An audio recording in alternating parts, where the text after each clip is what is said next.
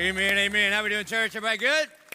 Looking good. If you got your Bibles, I hope you do. We're going to be in Romans chapter 13, as you know, and in our time together, we're talking about love. Finally, all right. No obedience to the authorities and all those hard texts. We're going to dig into love, and before we do, I need to do a little bit of housekeeping. Uh, one thing's pretty heavy, and one thing's just going to be kind of fun, and, and, and we just need to pray for a brother that I dearly love. Pastor Stone is in Atlanta right now at the bedside of his father. His daddy has been fighting cancer for 10 years, since as long as I've known Stone. And uh, he's a Baptist preacher. He led Stone to Christ. Um, he is fighting the good fight. And we need a miracle. And we know that a miracle will happen. Either miraculously, he will walk out of that hospital, or miraculously, he will walk into the kingdom of heaven. And so, as you can imagine, uh, we need to be praying for Stone and his family. And I'm also going to make fun of him about 10 minutes into the sermon, so I feel like we need to pray for him now, too, okay? so, at all of our campuses, would you just bow your head and let's pray for the Stones? our good and gracious Heavenly Father, we thank you for Craig Stone. God, we thank you for his uh, legacy. Lord, we thank you for his boys called into the ministry to declare the gospel to thousands of people every week of their life. And God, as he lays in that bed fighting for his life, we know that you have numbered all of his days. God, we know that um, his faith has healed him, that by his stripes, by, by your stripes, he has been healed eternally. And God, we thank you for the eternal miracle of salvation but God, we, we pray, we pray, thy will be done. But Lord, you said we have not because we ask not. So we pray, God, that he would get up out that bed and he would tell more and more people about you. That the doctors, the nurses, God, that they would give glory because you moved in a mighty, mighty way. God, we pray in that room right now for a peace that transcends all understanding, that you would guard hearts and minds in Christ Jesus. We pray this in Jesus' name, and all God's people said, Amen. Uh, one other thing that I want to do is uh, for some of us, school has already started, and for others, Monday, uh, our, the kids go back to school, and all the mama said, Amen. All right, get them jokers out of our head. All right, and so the kids said, Oh no, and the parents, I mean, the teacher said, Here we go again. And so, one of the things that we know, uh, we got a lot of teachers and coaches and administrators here at the Church of 1122. And um, as long as you are in schools, they can't keep God out. And so, if you are a teacher, an administrator, a coach, anything like that, at all of our locations, would you please stand up right where you are? Teacher, if you work at the school, or even if you don't work there, but you go there every day, stay standing, stay standing, stay standing, stay standing. Okay. All right. Listen, you guys do a thankless, thankless job. You really do. You are you are way underpaid, and legitimately, you spend you spend more time with my kid than I do sometimes. Okay, that's one of my kids' teachers, and so I'm praying for you. But listen, as you walk into this mission field funded by the school, all right, then may you take the presence of Christ, may you take the gospel of Christ into that place. May you love these kids to a point where they see that the love that they get from you must be bigger than from you, and may it point them to their Heavenly Father. And so, we teachers, whether you want to or not, we commission you right now as missionaries to your mission field, which is the school that you have been called to. Therefore, go and make disciples. One more time for our teachers and coaches, etc. Amen, amen. You can be seated. All right, now back now to the sermon. We're picking it up in Romans chapter 13. We're supposed to start in verse 8 that starts this way Oh, no one anything. For those of you longtime Christians, this has nothing to do with debt. In the context, this is not what it's talking about, okay? In the context here, when he starts out, oh, no one anything, you got to back up to verse 7 to kind of get the context of what he's talking about. If you'll remember, all the way back in Romans chapter 12, verse 1, Paul begins to shift gears. The first 11 chapters of the book of Romans uh, is about the infection of the gospel. That we are justified by faith alone, that we are saved by grace, that it's not by our good works, but by the finished work of Christ that we are made righteous, that we have a right standing before God. And then in 12:1 he says, "Therefore, because of the gospel, because of the gospel's work in you, this is what the work of your life should look like." When our lives are infected by the gospel, then here are some of the symptoms that our lives should show. Then remember last week in verse 7, he says this Pay to all what is owed to them. Taxes to whom taxes are owed, revenue to whom revenue is owed, respect to whom respect is owed, honor to whom honor is owed. So, so in this owing kind of motif he's got going, this is where we pick it up in verse 8 owe no one anything except to love each other. In other words, if you owe taxes, pay taxes. If you owe honor, pay honor. If you owe revenue, pay revenue. And don't, don't owe anybody anything except, except owe everybody this. Love each other. That, that, that the, the, the primary mark of the Christian is and should be love. You know what's crazy? If you go, you know how, like, if you start typing something into Google, it'll like finish your sentence for you. Like it's all trying to be prophetic. If you go into your Google and you type, why are Christians so? Guess what comes up? Hypocritical, mean, closed minded, words like this. Don't do it. Just trust me, okay? If you type in, why are dogs so? Dogs, not D A W G, because it would say like godly, champions, humble. But it just dogs, like puppies. Why are gods? It'll say like kind, fun, loyal. That literally in our culture, dogs have a better reputation than us as Christ followers, and we should be marked first and foremost by love. That owe no one anything except love. Well, I've got good news. Have you seen Void mag- I don't know if it's really a magazine, Void Magazine, okay? It's mostly just surfing, but that's great. If you love surfing, you'll love this. Void Magazine right now just came out with a like best of number one in 904, all right? Those of you podcaster, that's where we live, in Duval. And in the, they had a vote, an online vote. You can tell those of you grinning know what I'm talking about. Those of you staring aimlessly at me, you have no idea what I'm talking about. I guess you didn't vote. So the number one place, according to this, not inerrant, not inspired, it's just a magazine. The number one place to find love in all of Jacksonville is the Church of 1122. All right? Now, I don't know how I feel about you clapping about that, all right? I really don't. Because I don't think they have my sermon today in mind the love of God, all right? And here's why because here's what it says single, looking to mingle, try a Thursday or Sunday worship service at the Church of 1122. That's what the thing says. Now,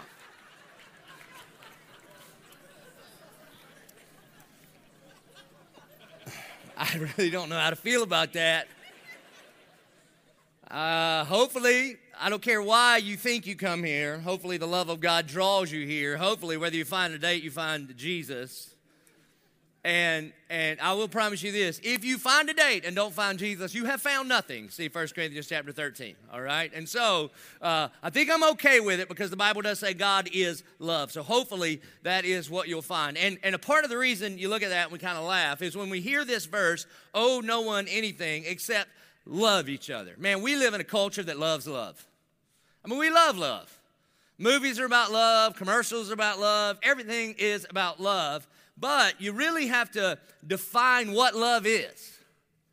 Because what our current culture says that love is, I mean, honestly, do we even know? You know, when I was growing up, there was a song, What is Love? And all we could answer is, Baby, don't hurt me. I, that's what we came up with. If you're a little bit older than me, the Beatles sang, All You Need Is Love. And then they broke up. So I don't know how good that worked. A couple of elder uh, prayers ago, Elder Rusty sang, What this world needs is love, sweet love, all right? You never know what's going to happen at an elder led prayer. You should never miss one. The next one, he had his face painted blue screaming freedom. That's not a joke. So you should be here for that. So Pastor Stone said to me that um, one of the ways to find out what love is is to watch his favorite TV show, The Bachelorette. All right? he legitimately watches it. And in The Bachelorette, there is a doctrine of love. There are five stages of love that we find in The Bachelorette. Now, again, I've never seen the show. I'm a Christ follower, but I'm going to take his word. I'm not saying he's not, I'm just saying. And so on day one, stage one is I see myself loving him. Like in your mind, you can begin to perceive, I think this could work out. Day two, 24 hours later, you get to stage two, which is falling in love with Him, which is usually indicated by I felt something. Something happened. I felt in between him making out with number three, four, and five. I felt like I, am falling in. I haven't fallen all the way in. Love is sort of like a mud pie or a pile of manure or a mud puddle, something like that. Like if you get too close to it, it can get on you whether you mean to or not. The third stage usually comes around day four when the announcement is made I am in love with him. How do you know? Because we're soulmates. And he is the one, one, one. Which leads to stage next, whatever that is, four. About the seventh day, uh oh uh, now I am falling out of love with him. You see, the thing about falling, you don't have control. It's not your fault. You didn't mean to. You didn't mean fall into it, and now you're looking around and you're starting to fall out of it, okay? Because kind of the zing is wearing off. And then you get to day 10 by the end of it, and um, which is, I love him, I'm just not in love with him. So this is kind of the roller coaster of conditional love that we know. And what that sounds like to me, like I, I, see myself loving him, I'm falling in love with him, I love him, I'm falling out of love with him, I love him, I'm just not in love with him. Sounds more like the flu than love. Like I see somebody with the flu, I think I'm getting it, dang it, I have the flu, I'm starting to feel better, I don't have the flu anymore. So we're kind of confused between the flu and what love is, but whatever, we'll take it. C.S. Lewis he wrote a book called The Four Loves. There's four Greek words that we translate love. So he wrote a book called The Four Loves. In that book, talking about love between people, he says this To love at all is to be vulnerable, love anything, and your heart will be wrung and possibly broken. If you want to make sure of keeping it intact, you must give it to no one, not even an animal. Wrap it carefully round with hobbies and little luxuries. Avoid all entanglements. Lock it up safe in the casket or coffin of your selfishness. But in that casket, safe, dark, motionless, airless, it will change. It will not be broken. It will become unbreakable, impenetrable, irredeemable. To love is to be vulnerable. And Paul says, Owe no one anything except to love each other. So, what is it? What does it mean to love each other? Well, the good news is that the Bible talks a whole lot about love. And I'm telling you, I've told you this a hundred million times. My favorite way to study the Bible is before I go and see what the Bachelorette teaches us, or even C.S. Lewis, though he's awesome, is see what the Bible says about the Bible. Always use the scriptures as commentary unto themselves. Because even if the human author may be different, um, the, the, the ultimate author is the same. And so in First John, there's a whole bunch of like definitions and descriptions of what love is. And so here's some things that we know about love. According to Paul right here, we owe love. We owe it. But it's different than all the other things we owe, like taxes, etc. Because when you pay your taxes, you're done paying your taxes. But when you love somebody, you've just begun it. You never pay it off. That you never pay down on the principle of love and you continuously owe it. But the reason that you owe it is not because they've necessarily done anything to deserve it. The reason that you owe love towards one another is not because of what they have done, but because of what Christ has done for you. 1 John 3:16 says this, by this we know love, that he laid down his life for us, and we ought to lay down our lives for the brothers. In other words, The debt of love that we owe one another is because what Christ did for us, even when we didn't deserve it. So the moment you look at the unlovable person and you think, I don't owe that dude anything, then put yourself as the recipient of what, of what God did towards you. He owed us nothing. And yet, because God is love, He laid down His life for us. That we, and, that, and because of that, we ought to lay down our lives for the brothers. So we owe love for that reason. That's one thing the Bible means when it says love. Secondly, love is not primarily a feeling. In the Bible, love does. Now, when we talk about love, we talk about it as a feeling. And honestly, most of the time when we talk about love, when we say to each other, I love you, what we actually mean is, I love me. I love me. And I love the way you make me feel right now. And I love me more when you're around. And uh, I know everybody's giggling. They're like, no, not you. I meant the hypothetical thing he's talking about there. But look, it, it is. I mean, you know, it is more than a feeling. And, and you can lose that loving feeling and you can still love people because love does. And here's how we know because Jesus says, Love your enemies. Well, if you felt great about your enemies, they wouldn't be your enemies, they'd be your friends. So he means when you look at a human, and you're not you, you. When, I, when you look at a human, she's awesome. You're you. All right, so when you look at a human and you're like, Ugh. And you don't have this thing that stirs in you, then Jesus says, Yeah, yeah, love him. Or when you have this opposite thing that stirs you and you begin to think, well, you know what? I owe him. I mean, he cussed me. I owe him that back. Uh, he talks junk about me. I owe him gossip back. And then the scripture says, no, no, no, no, no. That, that might be like what worldly response is, but biblical love is um, love is not primarily a feeling, that love does. How do we know this? John 3:16. For God so loved the world. He did not look at us and go, "Oh."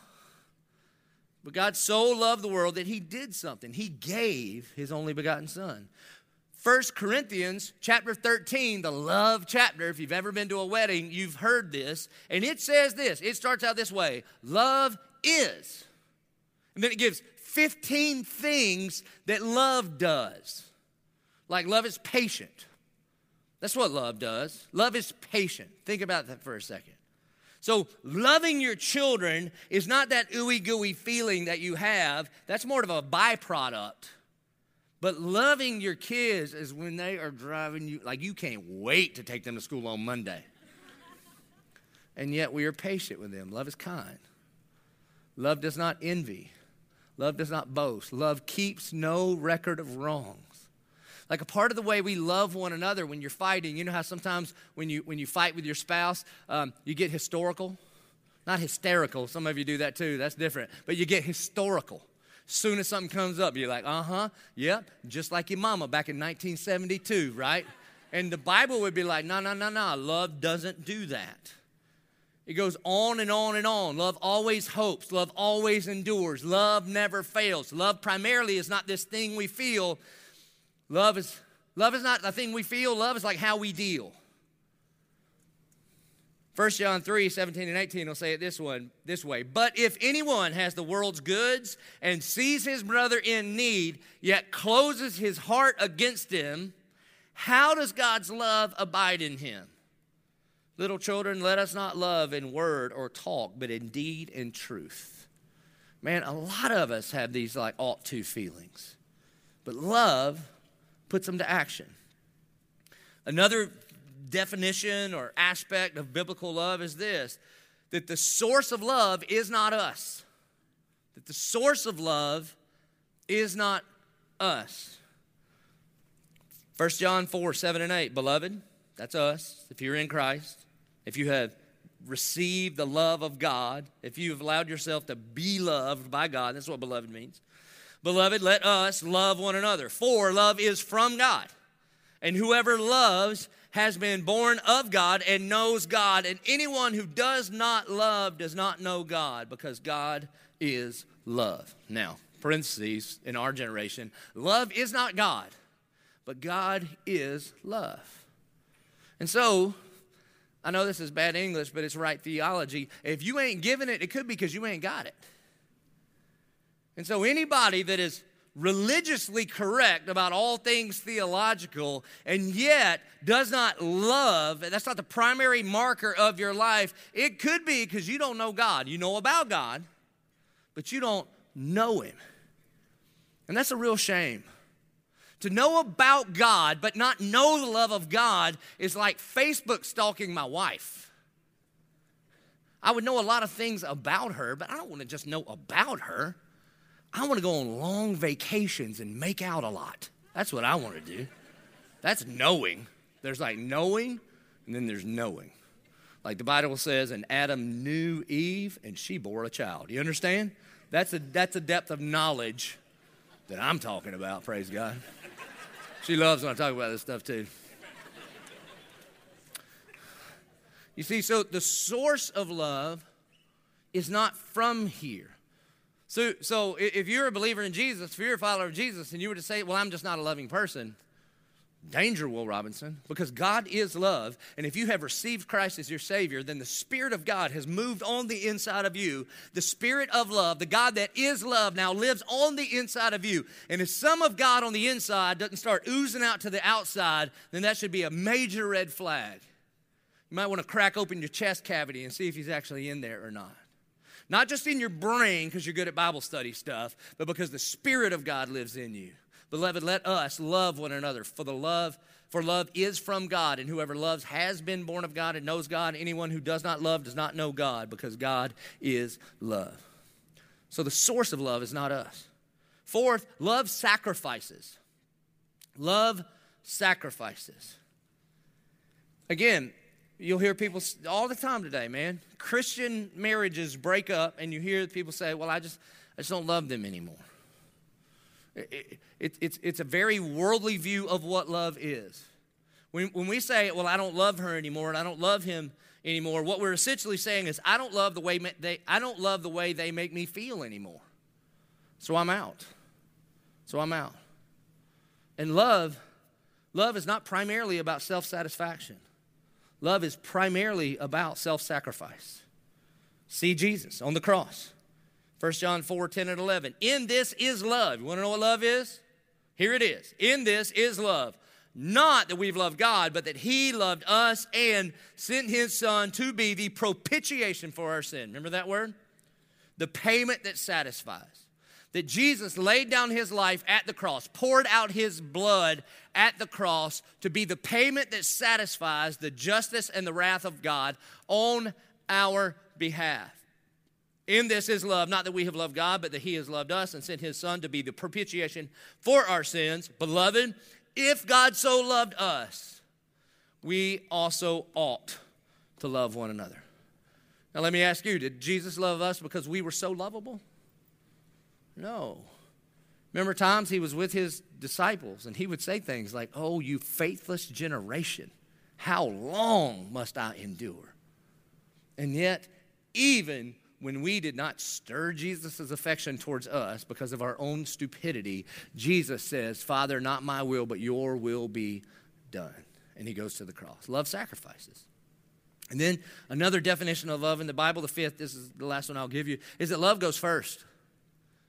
Love initiates, love goes first. Romans 5 8. Paul told us a month ago or so, two months ago, but God shows his love for us in this. While we were still sinners, Christ died for us. You see, most of the time when we talk about love one another, we talk about it in a reactionary way. If you do for me, then I will respond and I will do for you. And the Bible would say, you call that whatever you want to, but that is not love. Jesus says, before you ever did anything to deserve love, God demonstrated his love for us in this. While we were yet still sinners, Christ died for me. And then, and then Jesus says, As I have loved you, so go and love one another. So this is what love is, according to the Bible. When the Bible says, "Oh, no anything but oh no one but love," then this was this is what it means. It, it, means it means we owe them that because of what Christ did for us. It means it's not primarily a feeling; it's it's primarily doing. It means that the source of love is not us; the source of love is God. It means that love sacrifices, and it means that love goes first. That that that's what we are to do. Owe no one anything except love one another. And then he keeps going. For the one who loves another has fulfilled the law. And now in verse 9, he's going to go through the law. He's going to quote some of the commandments one, two, three, four. He's going to quote four of the commandments.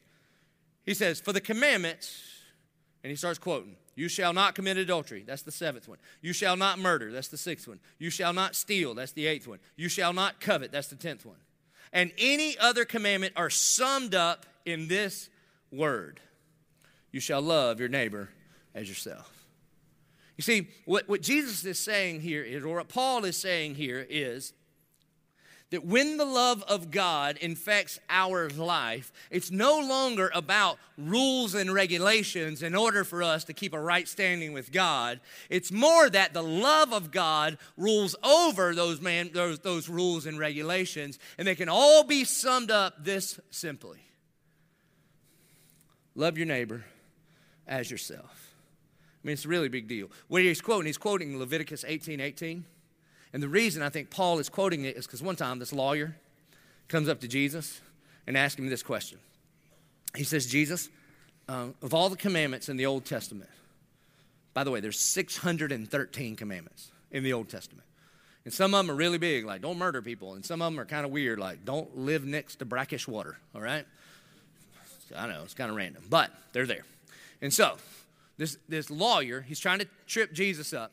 And he comes to Jesus and he goes, Okay, uh, of the 613, what's, what's the greatest of all commandments?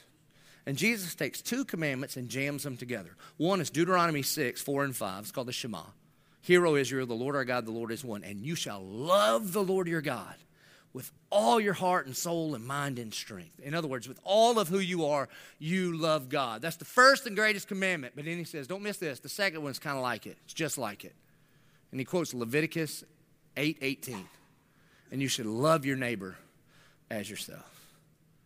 That all of the law, all of the whole Old Testament could be summed up with this simple phrase love God, love people. You love God, you love people. There really are no rules that rule over you because love rules, rules over all the rules and regulations. In fact, the first four commandments are all about us loving God. There's one God, no idols, don't use the Lord's name in vain, honor God by taking a day off every week, okay? Reconnecting with Him. That, that, that the laws number five through 10 were all horizontal commandments about how we are to love one another. Don't kill each other. Don't be sleeping with somebody that ain't yours, that kind of stuff. Don't covet, all of those laws. And so Jesus sums them all up in this love God and love each other. Paul says that if we love one another, we have fulfilled the law, that all of the laws could be summed up in this word you shall love your neighbor as yourself. Now, he goes on in verse 10 to say this Love does no wrong to a neighbor. Therefore, love is the fulfilling of the law. Love is the fulfilling of the law. I mean, think about it. Most of the time, we think that God is really into rules. I don't know. Uh, look, when I grew up around, I didn't grow up in church, but when I would go sometimes, I used to wonder why in the world did we get like an entire Bible? Because it seems like all God had to do is write no on a three by five card. And then whatever I wanted to do, his answer was no, can't do that, right? I mean, again, you've heard the rules that I grew up with in the churches I grew up in that good Christians don't drink, smoke, or chew, or go with girls who do. Those were our rules. If it was anything that smelled like fun, God was probably not into it, okay? We couldn't do certain movies because if Jesus came back while we were in the movie, certainly we weren't going. Those kinds of things. And so we begin to get this idea that God is primarily into rules, that it's, you know, but, but if you look back in the beginning of all creation, God was primarily into relationship. He creates Adam and Eve, and there was only one don't. There's only one don't. He's like, listen, I love you. Um, this whole thing is yours. Subdue and cultivate. And he says, whatever you do, don't, don't eat from that tree, it'll kill you. And I love you enough to let you know, don't eat. There's one don't. Again, there was a lot of do's. There was. My favorite one, be fruitful and multiply. That's a think about it, that's a commandment of God. In case you're slow on the uptake, that's Hebrew for bow chicka wow wow. That's what that is. he made it up. Not only was he walking in the garden in the cool of the day with Adam and Eve, but they just running around naked. Naked means you don't have clothes. Naked means some stuff's happening, okay? That's how they were created. Relationships.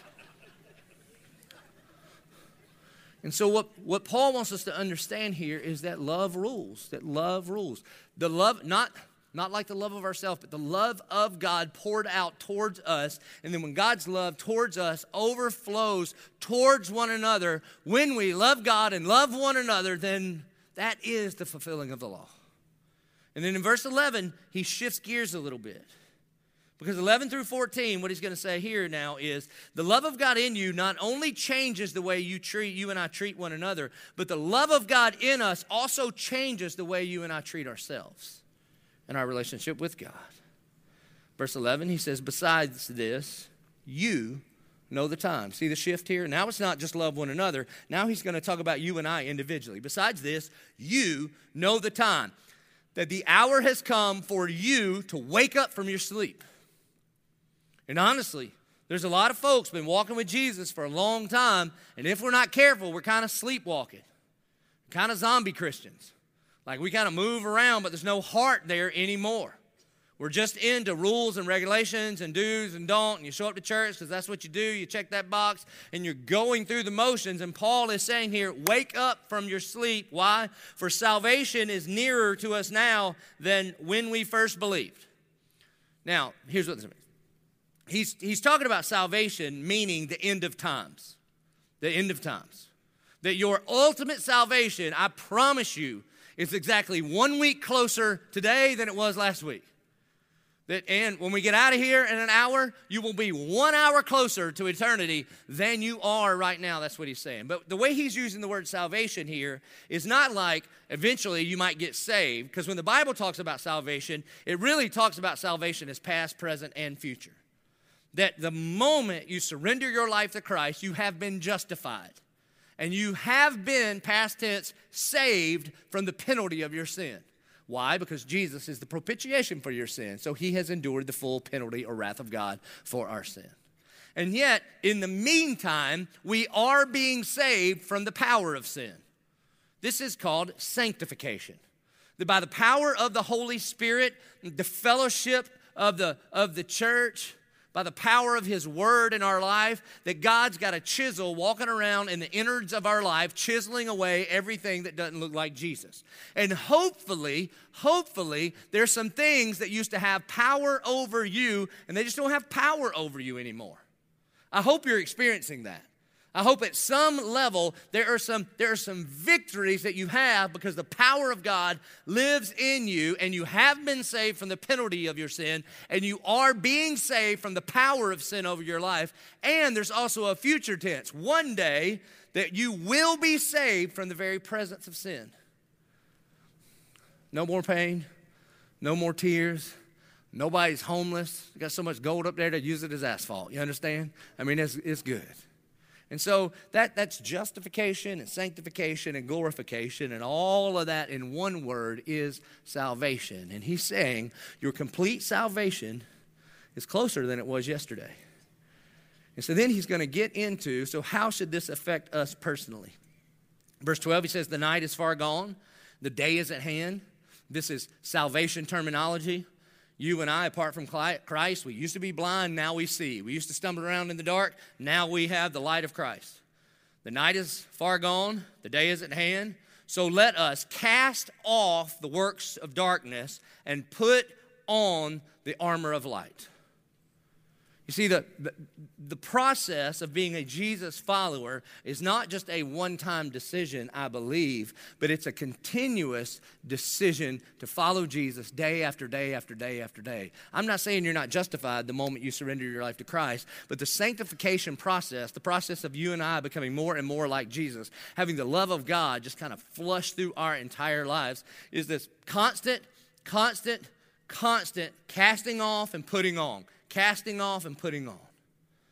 It's what the, the old Puritans called mortification and vivification. Mortification means to kill. John Calvin said, be killing sin or it'll be killing you. That's mortification. There are some things in our life that we need to cast off. Colossians chapter 3 says that we need to put to death. This is constant repentance of sin. Now, I think part of the reason Paul is going here is because after 11 chapters of saved by grace, that faith alone in Christ justifies us, then he's moving us to now the believer in Jesus is the person that is daily repenting of our sins. I got an email last week or the week before, and there was a disciple group talking, and they were like, hey, so is repentance a requirement of salvation? Like, well, really, if you're saved, you will repent because you will consistently be casting off things, casting off sin that's trying to kill you. Now, again, the mistake most of us make is we try to like, we try to tame it like a pet. Like the, like the idiots that like, ooh, I'm gonna raise a gorilla at my house. You see these people? I'm gonna raise a lion. Man, I promise you, they are gonna be on when animals attack in any minute. I'm gonna stick my head in his mouth, ah, right? And then they're like, what happened? He's a, he's a lion. They eat people's heads off. That's just what they do. And some of us, instead of casting off sin, we just kind of lay it over here for a minute till Friday night.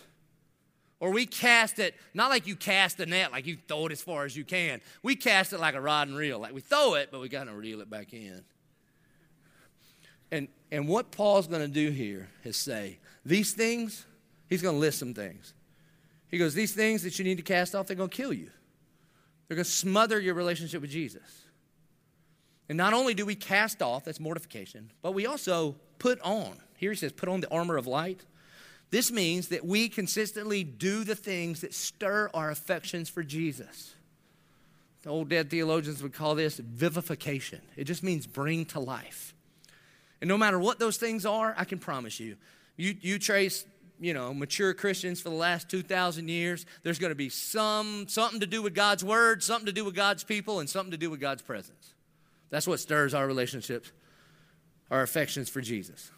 That means something to do with God's words. That's like, that's like studying the scripture or listening to sermons about the scripture. Something to do with God's people. That's fellowship with his people and sharing the good news with people. Something to do with God's presence. That's worship. That's prayer. Another way you could look at this is if you just go to our app and download the discipleship journey. What that is, is our church trying to partner with you to create lanes and environments whereby you can cast off the things that are trying to kill you and you can put yourself in environments to stir your affections for the Lord. You see, one without the other just won't work. It just won't. It's not enough to cast off. It's not enough to go into your pantry and throw all the junk food out. If you go to Publix starving, guess what you do? You make terrible decisions. Have you not noticed this? You're a grown man walking through the cereal aisle. You ain't even looking for your kids. You're like, Cap'n Crunch. you forgot you'll bleed out from the lips that'll kill you. So, what do you do? You eat a good meal before you go. And I'm telling you, make better decisions on a full stomach. Same thing here. Not only do you throw away the sin that's trying to throw you to, into hell, but you also put on Jesus. Now, he's going to list some of the things. You get real practical that need to be cast off. These things will kill your relationship with Jesus. Verse 13 let us walk properly as in the daytime, not in orgies Kind of a strong start, Paul. Just going to start with orgies, huh? Just right there, orgies. That is something. That, by the way, if you haven't heard of our middle school environment, you should send your kids there. If you're here and you're young and you don't know what an orgy is, ask your mom when you get home. That ought to be fun. That's where he starts, man. It's just in the Bible. I wouldn't normally, orgy is not a part of my normal vernacular, but I'm just I'm going to say it as many times as I can because it's right here in the text. if I see anybody nodding off, we're just going back to the orgy verse. so, quite honestly, in Roman culture, it was kind of common, man. They'd have these bathhouses. People just show up. A lot of times they would um, they would link it to like a social status or they'd link it to worship. And people would just, I mean, just be sleeping with everybody all together. And just be, it was crazy, right? And you look at that and you think, oh man, that is, that's something. Who would do that? nah. And then a part of the problem is they had this false dichotomy between the body and the soul. You find out about it in Corinthians. Corinth and Roman were very, Corinth was a Roman town, so same kind of thing. And what people in 1 Corinthians were saying is they were saying, hey, listen, no, no, no, I've given my heart and soul to Jesus, but my, it's just my body. I can do whatever, uh, whatever I want with my body. And what Paul is saying is, no, no, no, no, Jesus died for all of you. And when you surrendered your life to Jesus, you surrendered all, and that includes your body. And so what you do with your body matters a ton. You see, all of these things that Paul is going to mention here in this list, it's not an exhaustive list. I think he mentioned six things. He says, Love does not tear apart what God put together. And so now here's the thing, man. You look at like that Roman culture and you think that's crazy. I, I mean, I don't, you know, I don't know. Maybe you're freak and you're into that stuff, but we, normal people look at that and be like, oof, I don't know about that. Yeah, we just do it on our phones and laptops and we just call it something else. Same thing. Same thing. And Paul just goes, see, love doesn't do that. See, because when you when you look at pornography, basically what you're saying is, I'm going to use you, human being, as a commodity for my own benefit. And that's not love. You cannot love someone and use someone. It's impossible. And so Paul says, if you love, I mean, man, you go on that website and you see that girl, you know that's somebody's daughter. And if you loved her like your daughter, you would never use her that way. So walk in the daylight. Don't do that.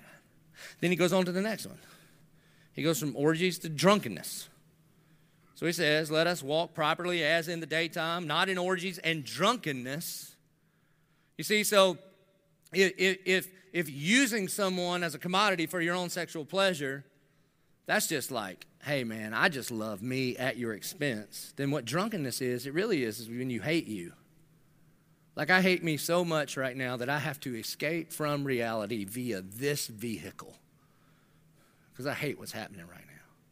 And Paul's going, listen, listen, man. If you knew how much God loved you, there's no way you could hate you that way. And you couldn't abuse yourself that way because Jesus was abused because he loves you. So put it down. So let us not walk in orgies and in drunkenness, not in sexual immorality and sensuality. This is the, this is the junk drawer of sexual immorality. He's saying this love will never tear apart a covenant of one man and one woman in marriage.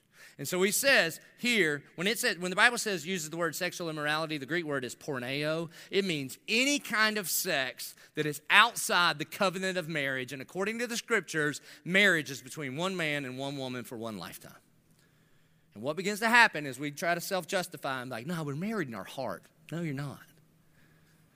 Paul says, God says that when you look for love there through physical intimacy without a lifelong covenant, you're looking for love in all the wrong places. And you are primarily just serving you.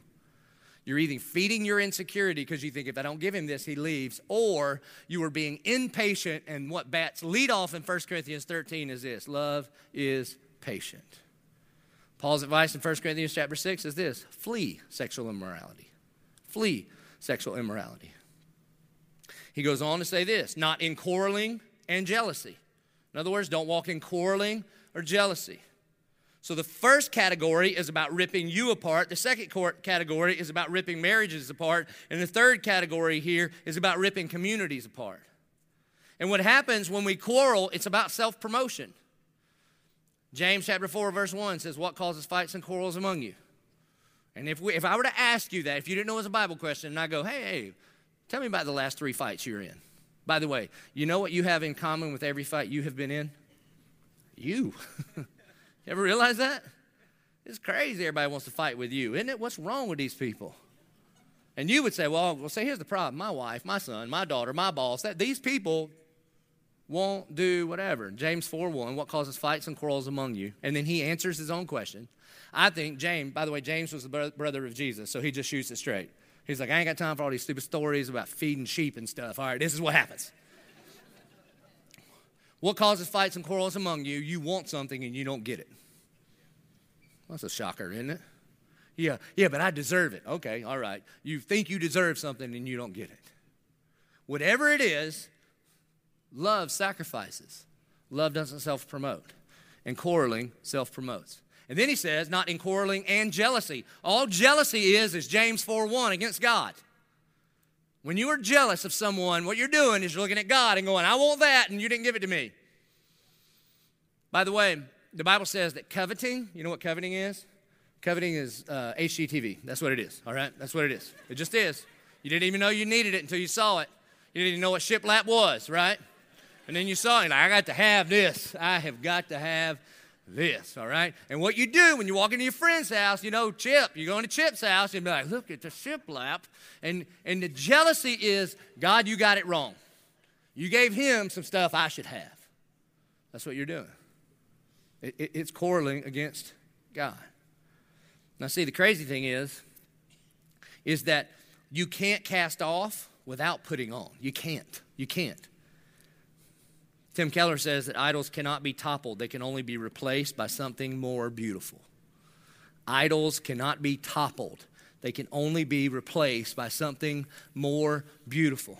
So then Paul goes on in verse 14 to say this, but put on the Lord Jesus Christ and make no provision for the flesh to gratify its desires.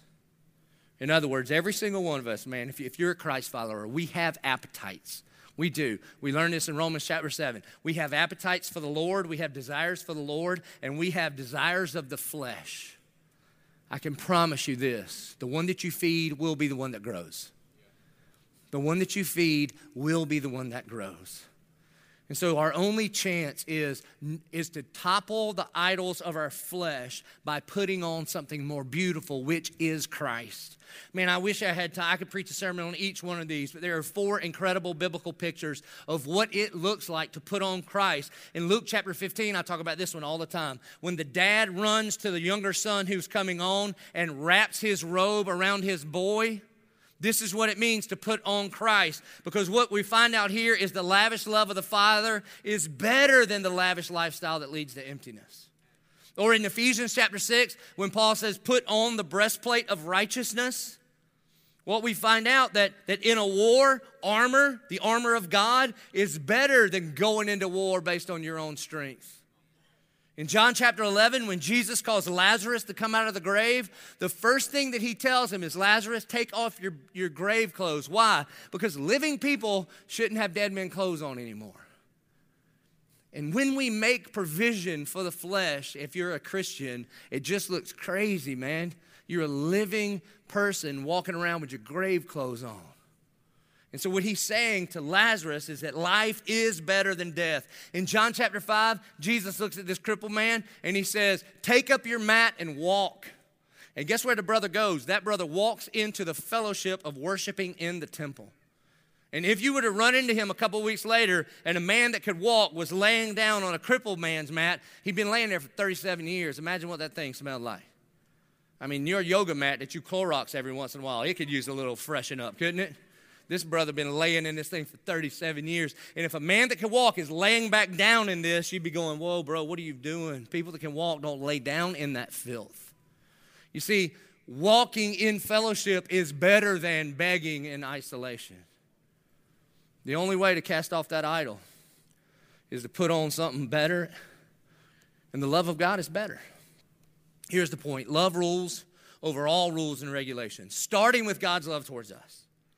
And Jesus tells us the greatest commandment is this to love God and to love people. And the only reason we can do that is because He first loved us.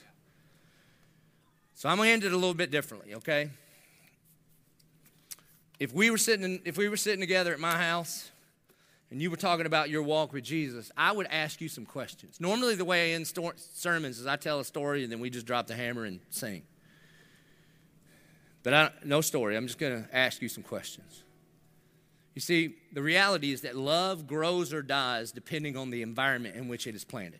Your love for Jesus will either grow or die depending on the environment in which that is planted.